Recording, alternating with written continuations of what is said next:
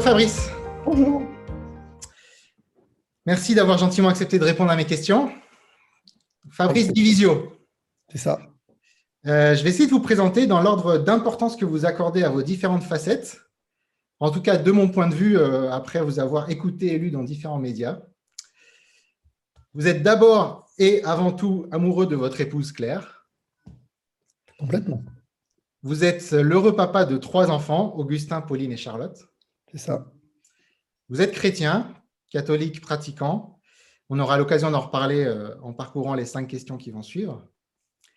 Vous êtes passionné d'équitation, passion que vous partagez avec euh, toute votre famille, notamment l'une de vos filles, je crois que vous entraînez euh, pour les. Et enfin, la facette qui vous a mis sur le devant de la scène médiatique pour le meilleur et parfois pour le pire, si j'ai bien compris votre petite lassitude actuelle.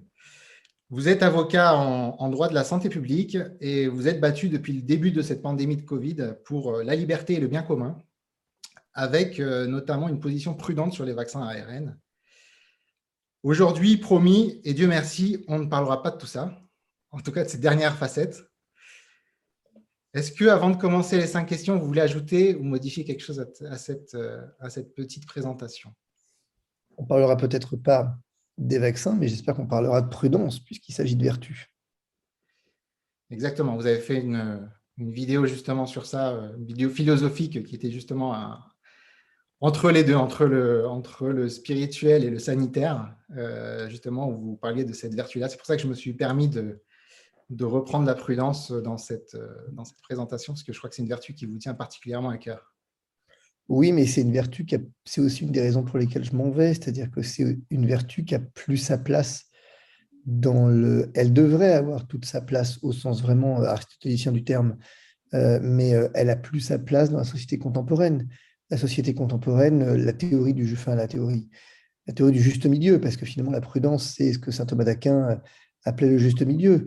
elle a plus sa place. En fait, on veut vacciner tout le monde, on veut vacciner personne on veut que le vaccin ARN soit, bah, nous tue ou alors nous sauve.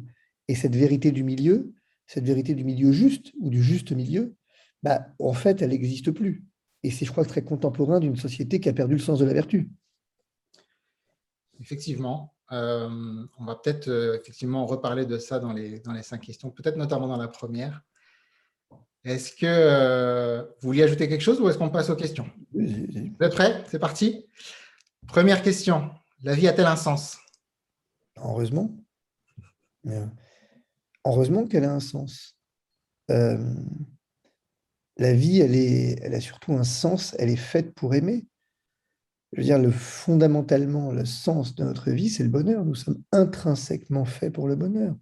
Et le bonheur, il passe inéluctablement par le don de soi, qui est le synonyme ou la définition de l'amour, finalement. On est fait profondément pour aimer. Je veux dire, et, et, au fond, euh, euh, c'est pas pardon, hein, mais c'est vraiment une des raisons encore qui me pousse à partir, c'est que y a, moi, j'ai quand même le sentiment que cet amour, ce bonheur, sont devenus des gros mots, en fait. Que toutes les décisions qu'on devrait prendre, qu'elles soient individuelles ou collectives ou étatiques, elles devraient être pour le bonheur. Et on devrait aimer l'autre. Euh, sauf qu'on est arrivé à un phénomène assez intrigant de détestation de l'autre sous couvert d'acceptation. Au nom d'acceptation des différences, donc on a érigé en règle, bah on, a, on voit bien cette crise qu'on déteste l'autre, en fait. On voit bien que l'autre. Ça me, rappelle, euh, ça me rappelle un mot, justement, que je, que je ne supporte plus.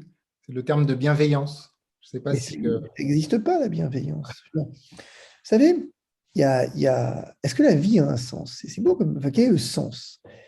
Euh, J'ai toujours l'habitude de dire quand je, quand, je, quand je donne des conférences à destination des jeunes, je prends souvent la parabole du jeune homme riche. Mmh. Elle est magnifique, cette, cette parabole, où le jeune homme riche, jeune homme riche d'abord, jeune homme riche, c'est intéressant, s'approche de Jésus en lui demandant, l'interpellant, d'abord l'interpellant. Euh, quelque chose qui, on sent qu'il a préparé son coup. Il a une question.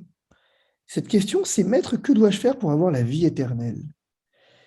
Alors la vie éternelle, euh, c'est le bonheur finalement, puisque Jésus, dans l'évangile de Jean, nous, dirait, nous dira que la vie éternelle, Père, c'est de te connaître et connaître celui que tu as envoyé. Donc la vie éternelle, est une très belle homélie de Jean-Paul II au GMJ il y a quelques années, où euh, traditionnellement, c'est le bonheur. Les pères de l'Église, d'ailleurs, l'ont dit. Voilà quelqu'un qui cherche un sens à sa vie et qui veut le sens à sa vie, c'est la vie éternelle. Non pas pour après, mais pour maintenant.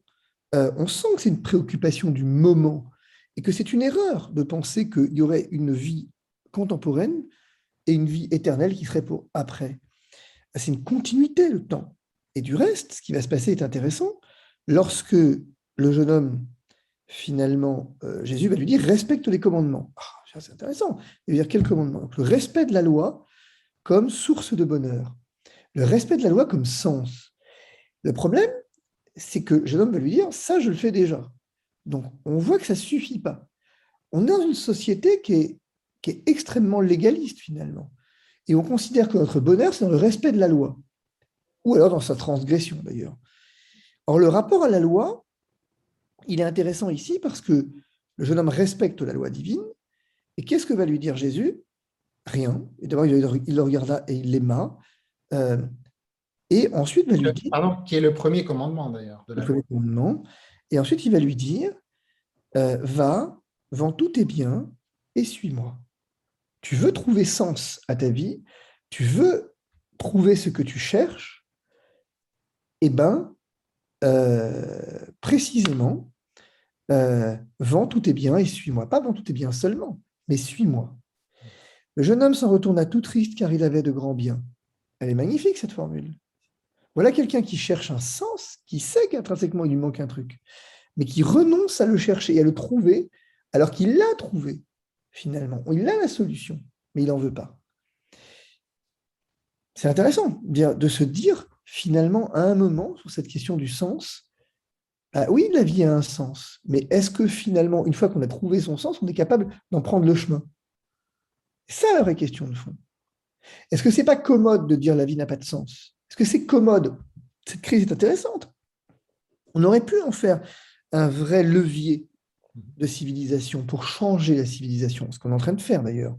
Mais finalement, pour le pire, on aurait pu le faire pour le meilleur, ce fameux monde d'après dont on parlait lors du premier confinement. Mais en fait, non, ça ne marche pas. Parce que précisément, on refuse d'interroger le sens de l'existence. C'est là le problème c'est vrai que je ne sais pas si c'était inconscient ou pas, mais moi j'ai eu l'idée de la chaîne YouTube justement euh, au tout début de la, au tout début de la pandémie. Et, euh, euh, effectivement, ça fait, ça fait pas mal écho à, ce qui se passe. Vous avez l'air désespéré justement de, voir un petit peu la tournure des événements. Non, je ne suis pas désespéré. Vous gardez toujours cette espérance au fond de vous. Ah, mais je veux dire c'est très clair. C'est-à-dire que non, je ne suis pas désespéré, parce que le chrétien ne peut pas être désespéré. Ce n'est pas possible. Pourquoi je serais désespéré? Qu'est-ce qui pousserait à la désespérance? Non pas au désespoir, mais à la désespérance. Qu'est-ce qui me pousserait Quoi donc? Qu'est-ce qui peut fondamentalement advenir d'autre que la résurrection, au fond? Je disais à mes enfants il y a quelques années, est-ce que vous vous rendez compte qu'on a le monopole de la joie? C'est extraordinaire comme phrase, le monopole de la joie. Puisque euh, Christ est ressuscité. On n'imagine pas ce que ça représente quand même. De se dire la mort est vaincue. Et quelque chose d'extraordinaire à dire ça dans une société qui a tellement peur de la mort. On aimerait d'ailleurs le voir plus souvent euh, dans, les, dans, les, dans, certaines églises, justement, cette, euh, cette joie et ce monopole de la joie. Parce qu'on ne le voit pas? Parce que, parce que, mais parce que l'Église, elle est aussi. Euh, vous savez, euh, j'ai beaucoup aimé. Euh, ma vie m'a beaucoup appris un truc. C'est l'Église du samedi saint. C'est-à-dire que il faut bien comprendre ce qui se passe quand même. Vous avez ce vendredi saint qui est la mort. Le Christ est mort. Vous imaginez quand même le Christ meurt, quoi. Est-ce que vous imaginez ce qu'ont qu'ont ressenti les apôtres à ce moment-là? Est-ce que vous imaginez la désespérance, pour le coup, que ça a pu être? Puis il y a ce samedi du grand silence. Là encore, est-ce qu'on imagine ce grand silence? Qu'est-ce que se sont dit les apôtres à ce moment-là? Dans quel état d'esprit ils étaient? Ils étaient dans quel état d'âme Dans cet état de l'âme? Dans quel état d'âme Tout ce en quoi ils avaient cru tout à coup vient tomber. Quoi. Tout ça n'a plus de sens, précisément. Et, et au matin, finalement, la pierre est roulée, le tombeau est vide. Et tout à coup, renaît l'espérance, en fait. Tout à coup, sur la foi de l'absence, pourtant, sur la seule foi du signe du tombeau vide, renaît cette espérance, et tout à coup, on entre dans une espérance nouvelle où le Christ effectivement apparaîtra, etc. Tout ce qu'on sait après aux disciples d'Emmaüs, comme on le sait. Quelle formidable leçon pour notre époque finalement. Quelle formidable leçon pour notre époque. Quelle formidable leçon pour une époque qui trouve que tout ça n'a pas de sens, qu'on vit.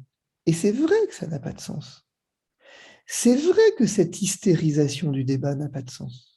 C'est vrai que tout ce qui est fait depuis un an n'a pas de sens. C'est vrai que la mort n'a pas de sens. C'est vrai que le virus n'a pas de sens. C'est vrai que tout ça n'a pas de sens. Et pourtant, au cœur de la nuit, un cri s'est fait entendre. Et pourtant, au matin du dimanche, la pierre est roulée. Et il y a vraiment un, tombeau vide, quoi. Attendons, soyons un peu patients alors, attendons un petit peu que le dimanche arrive. Oui, mais, oui, attendons que le dimanche arrive, mais il faut mesurer ce que vit aussi pour répondre complètement à, votre problématique.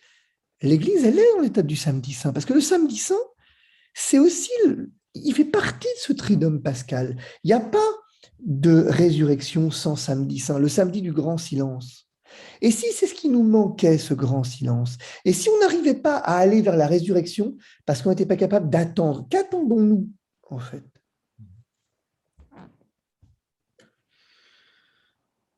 Merci. Je pense que euh, ça me rappelle euh, la question de Morandini. Vous cherchez quoi? Elle est magnifique. Il a, des éléments de réponse déjà. Alors, euh, elle est magnifique parce que figurez-vous que cette question, que cherchez-vous? Elle est magnifique cette question. Je, je, C'était pas le lieu, et, mais elle est magnifique cette question parce que c'est la question posée à Jésus aux disciples qui le suivaient. Rappelez-vous la scène. Jean-Baptiste euh, désigne Jésus comme l'agneau de Dieu, ses disciples se mettent à le suivre de loin, ils s'approchent pas trop parce qu'on ne sait jamais. Jésus se retourne et leur demande Que cherchez-vous? Et en fait, Monseigneur Yves Le Sceau, euh, quand il était euh, supérieur des champions de disait La réponse à cette question va déterminer toute votre vie. Que cherchez-vous? Cherchez l'argent et la gloire, cherchez l'argent et la gloire. Cherchez la célébrité cherchez la célébrité. Mais, mais la réponse va déterminer votre bonheur. Que cherchez-vous?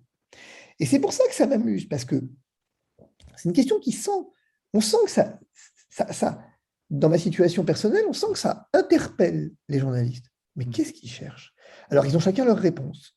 Certains la gloire, d'autres l'argent, d'autres les deux, d'autres la notoriété. Et au fond, moi, rien. La seule question, la seule réponse que j'aurais envie de faire à ce que je cherche, c'est la même que les disciples, les disciples les disciples de Jean-Baptiste.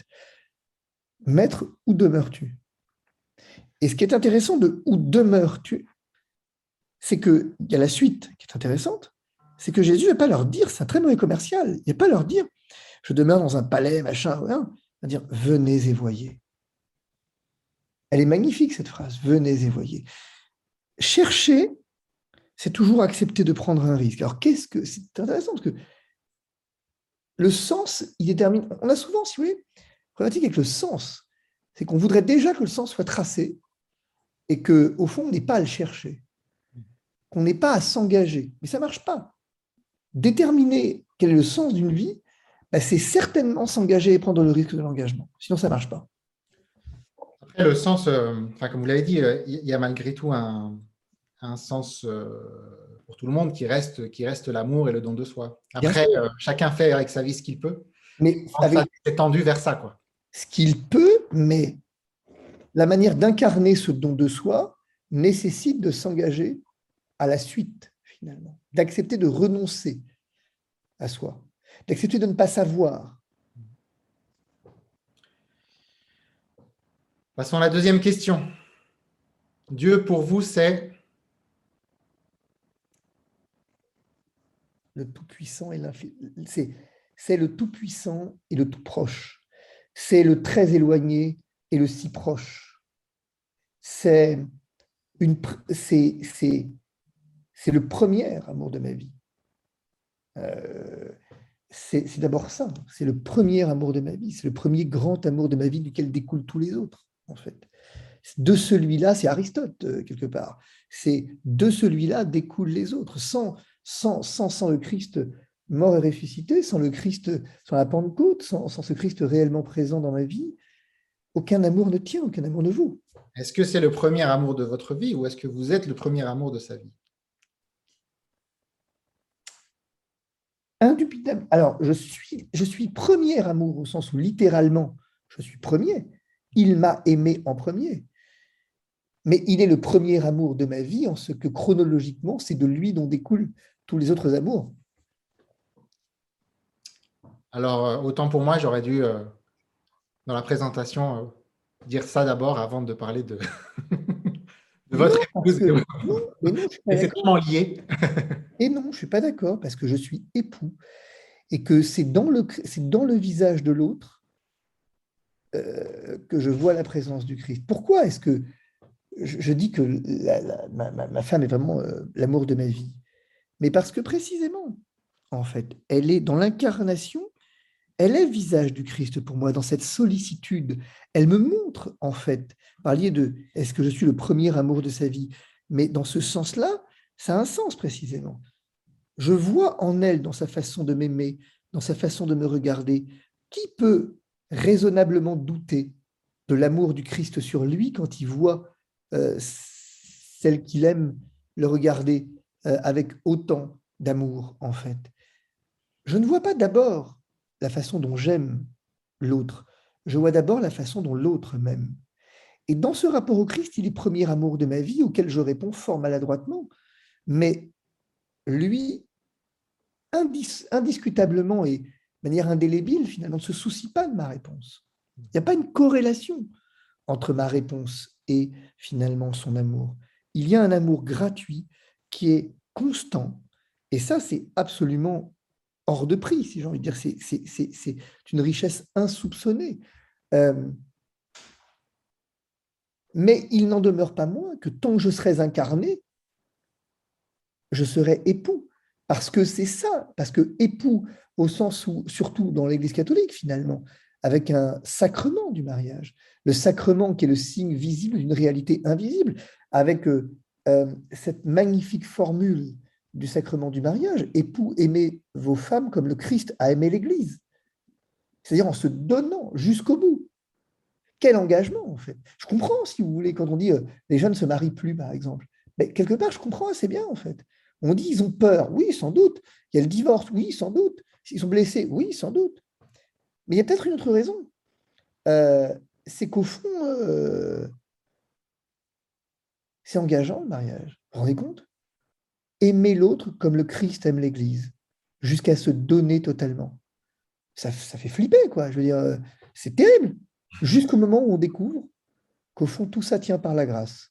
Jusqu'au moment où on découvre qu'au fond, on n'est pas, pas appelé à un challenge particulier, on n'est pas appelé à une course quelle qu'elle soit, on n'est pas un podium avec un trophée à la fin, mais qu'en réalité, tout ça est la rencontre de deux faiblesses unies dans une grâce commune, qui est la force du Christ, elle-même tirée de sa faiblesse, qui est la mort, jusqu'à la résurrection. C'est absolument incroyable, finalement.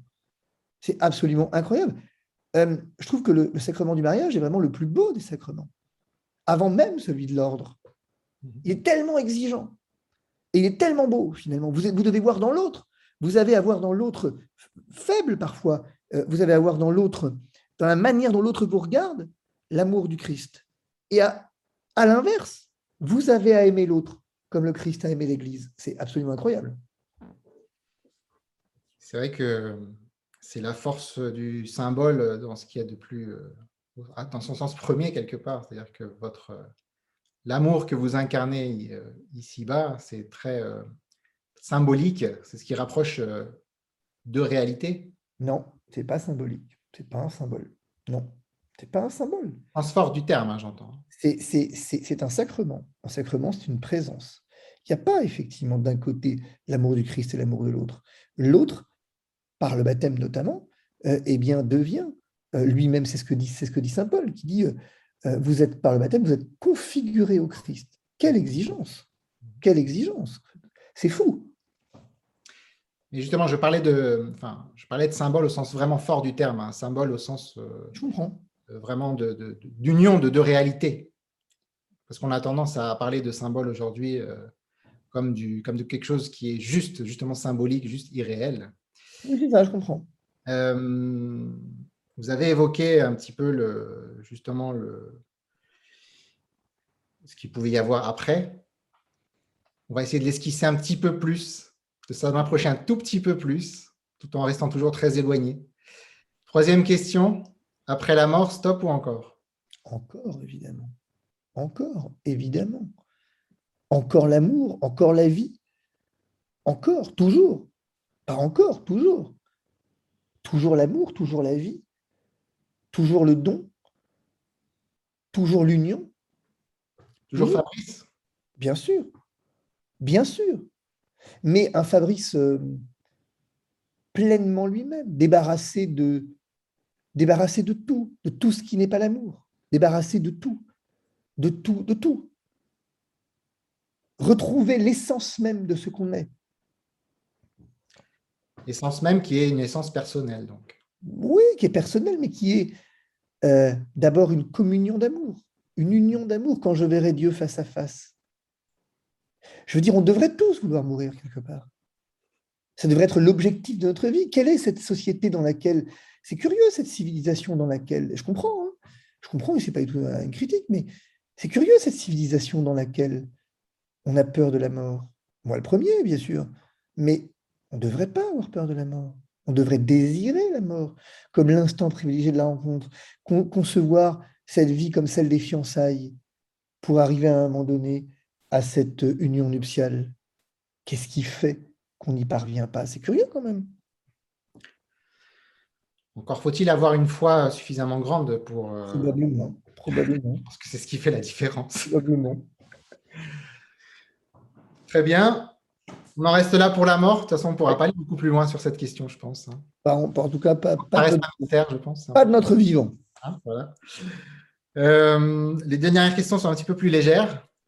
Quatrième, un personnage spirituel qui vous a marqué.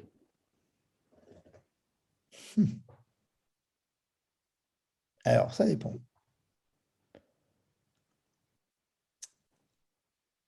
Et spontanément, je vous répondrai Jean-Paul II, Saint Jean-Paul II. Pourquoi L'amour jusqu'au bout? L'amour jusqu'au bout. Jusqu'au bout du bout. C'est euh, vraiment Saint Paul, c'est-à-dire qu'il vit au Saint Paul. J'ai tenu bon, en fait. Malade, vieillard, grabataire, dans une société de spectacle, dans une société où la force euh, est dirigée en règle, il a montré la faiblesse jusqu'au bout. Dans les personnages, euh, dans les personnes vivantes, est-ce qu'il y a euh, quelqu'un qui euh, particulièrement grâce à vos yeux? À l'inverse, Benoît XVI, parce qu'il a eu la force de démissionner. Ça procède de la même chose le... ça procède de même chose. Ça peut de la même chose. C'est la force dans la faiblesse. Pas François, non, Si, forcément, mais forcément, mais, mais très différemment. Si vous voulez, le pape François, bon, euh, c'est un pasteur d'âme. C'est pas, c'est, il a, il a les qualités de pasteur, mais euh, mais après, c'est un Américain du Sud, avec une culture d'Amérique du Sud très centrée sur le pauvre, et qui est très belle, euh, qui est très belle. Mais c'est plus compliqué pour un occidental de se retrouver dans la spiritualité du pape François. Je pense que c'est un problème culturel, pas grand-chose d'autre en fait. Je pense que la difficulté que j'ai avec le pape François à titre personnel, euh, elle est juste liée au fait que j'ai pas les codes culturels finalement. Jean-Paul II est un Européen, euh, Benoît XVI est un Européen. Là, on a un pape américain, américain du Sud en plus, euh, qui a vécu la pauvreté, qui a vécu, enfin, et on le sent très, très américain dans sa façon d'être, très, très américain du Sud. Et c'est beau.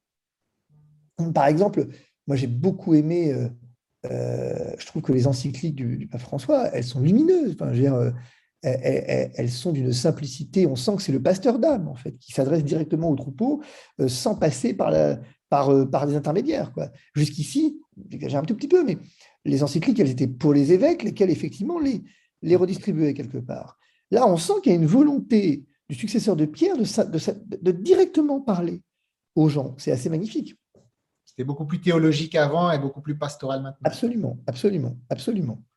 Et, d'ailleurs, quand il dit euh, Je ne suis pas un théologien, alors ça fait grincer des dents, moi le premier, mais en même temps, est-ce qu'il vaut mieux être un théologien ou un pasteur? C'est compliqué comme question. Le curé d'Ars, c'est un théologien ou un pasteur? C'était les deux. Euh, Saint François d'Assise, théologien ou un pasteur? Saint Camille l'Hélice, théologien ou pasteur? C'est compliqué comme question. Est-ce qu'on peut dissocier les deux? On peut être un pasteur sans être un théologien, j'en sais rien, en fait. Mais, euh, mais en tout cas, ce que je sais, c'est qu'il a un côté pastoral. Alors, Jean-Paul II en avait un euh, marqué, pour le coup. C'est un tout petit peu moins, parce que c'est un grand théologien. Mais c'est intéressant. La dernière, le livre et ou le film que vous recommanderiez à un ami en perte de sens Histoire d'une âme. Histoire d'une âme. Ça intéresse l'enfant Jésus. Vous avez tout dedans. Vous avez tout dans l'histoire d'une âme. Vous avez la manière, c'est une leçon de vie, histoire d'une âme. Petite bonne femme enfermée dans un carmel, inconnue du monde, qui change à jamais le regard de l'Église sur la, sur la pastorale d'un côté et finalement sur la théologie de l'autre, avec cette idée de la petite voix, où jusqu'ici on était persuadé qu'il fallait être de grands saints, et eh bien pour la première fois, nous avons affaire à une petite sainte, et qui a changé le monde à jamais. C'est absolument extraordinaire. Quel signe des temps Mais quel signe des temps où nous voulons absolument conquérir la terre et nous voulons dominer la terre, voilà que quelqu'un qui est enfermé à 17 ans dans un Carmel change la face du monde. C'est extraordinaire. cette petite voix qu'elle revendiquait, cette sainteté des petites choses. Dans une société spectacle, où euh, quand on donne un chèque, il faut qu'on le donne à la télé. Quand on aide quelqu'un, il faut qu'on l'aide à la télé. Thérèse, elle est restée dans son carmel, elle s'est enfermée dans son carmel et elle n'a pas bougé. Et bien vous voyez, je vais vous dire, c'est aussi une bonne leçon pour le zébulon médiatique euh, que j'ai été durant un an et demi. Et c'est ce qui m'a conduit à me dire à un moment, là récemment, de me dire Attends, mais là, ça fait un moment que j'étais sûr en disant Mais ça ne va pas là. J'ai plus le temps de prier. Je, passe de 50 minutes d'adoration par jour à rien.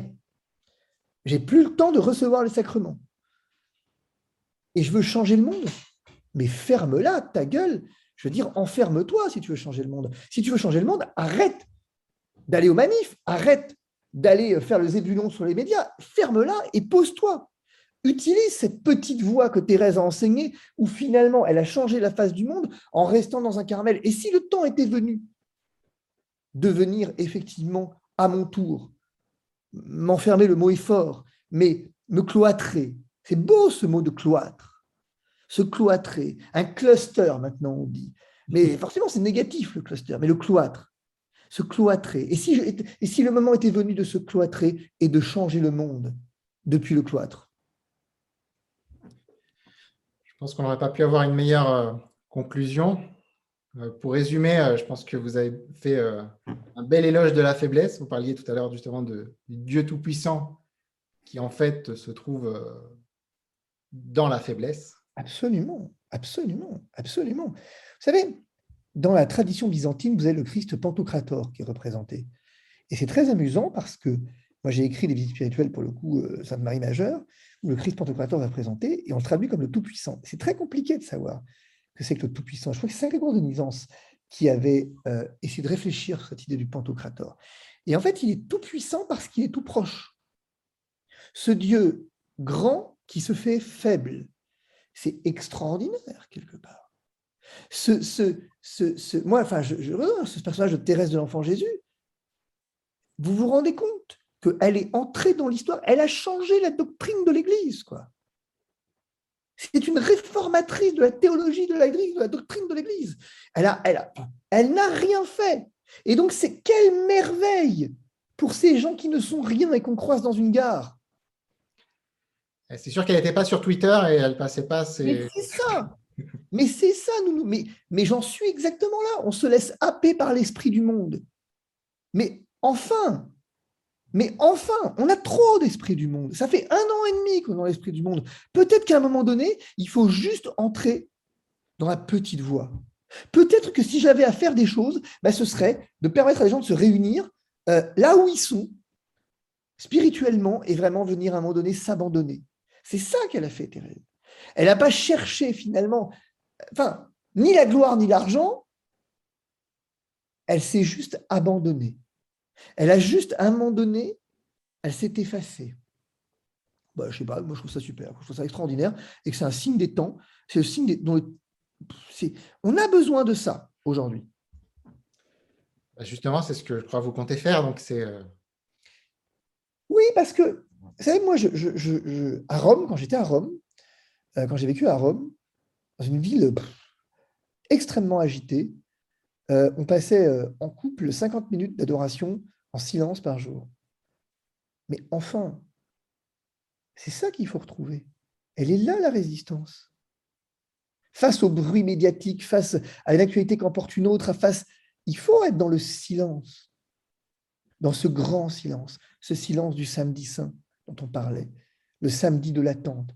Peut-être que pour moi, alors les gens disent Ah oui, mais je, je, vous abandonne, j'abandonne. D'abord, j'abandonne. C'est, Attention, parce que cette idée d'abandonner, oui, j'abandonne. Je m'abandonne. C'est pas je vous abandonne, c'est je m'abandonne. Parce qu'à un moment donné, le combat que l'on mène, et peu importe où est la vérité finalement, euh, cette vérité, elle nous dépasse. Qui peut prétendre avoir la vérité dans cette crise? Qui peut prétendre avoir la vérité? Personne ne détient la vérité. La vérité, elle nous est révélée.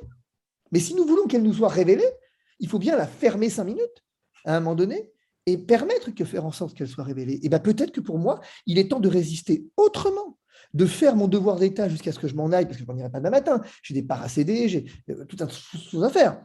Je m'en irai quand il sera le moment, mais peut-être que d'ici là, d'entrer dans un grand silence, dans un silence du samedi saint, dans le samedi de l'espérance, dans ce silence du Carmel, dans ce silence de l'adoration. Moi, j'ai été formé à une école où mon père spirituel, mon premier père spirituel, me disait un truc qui est marrant.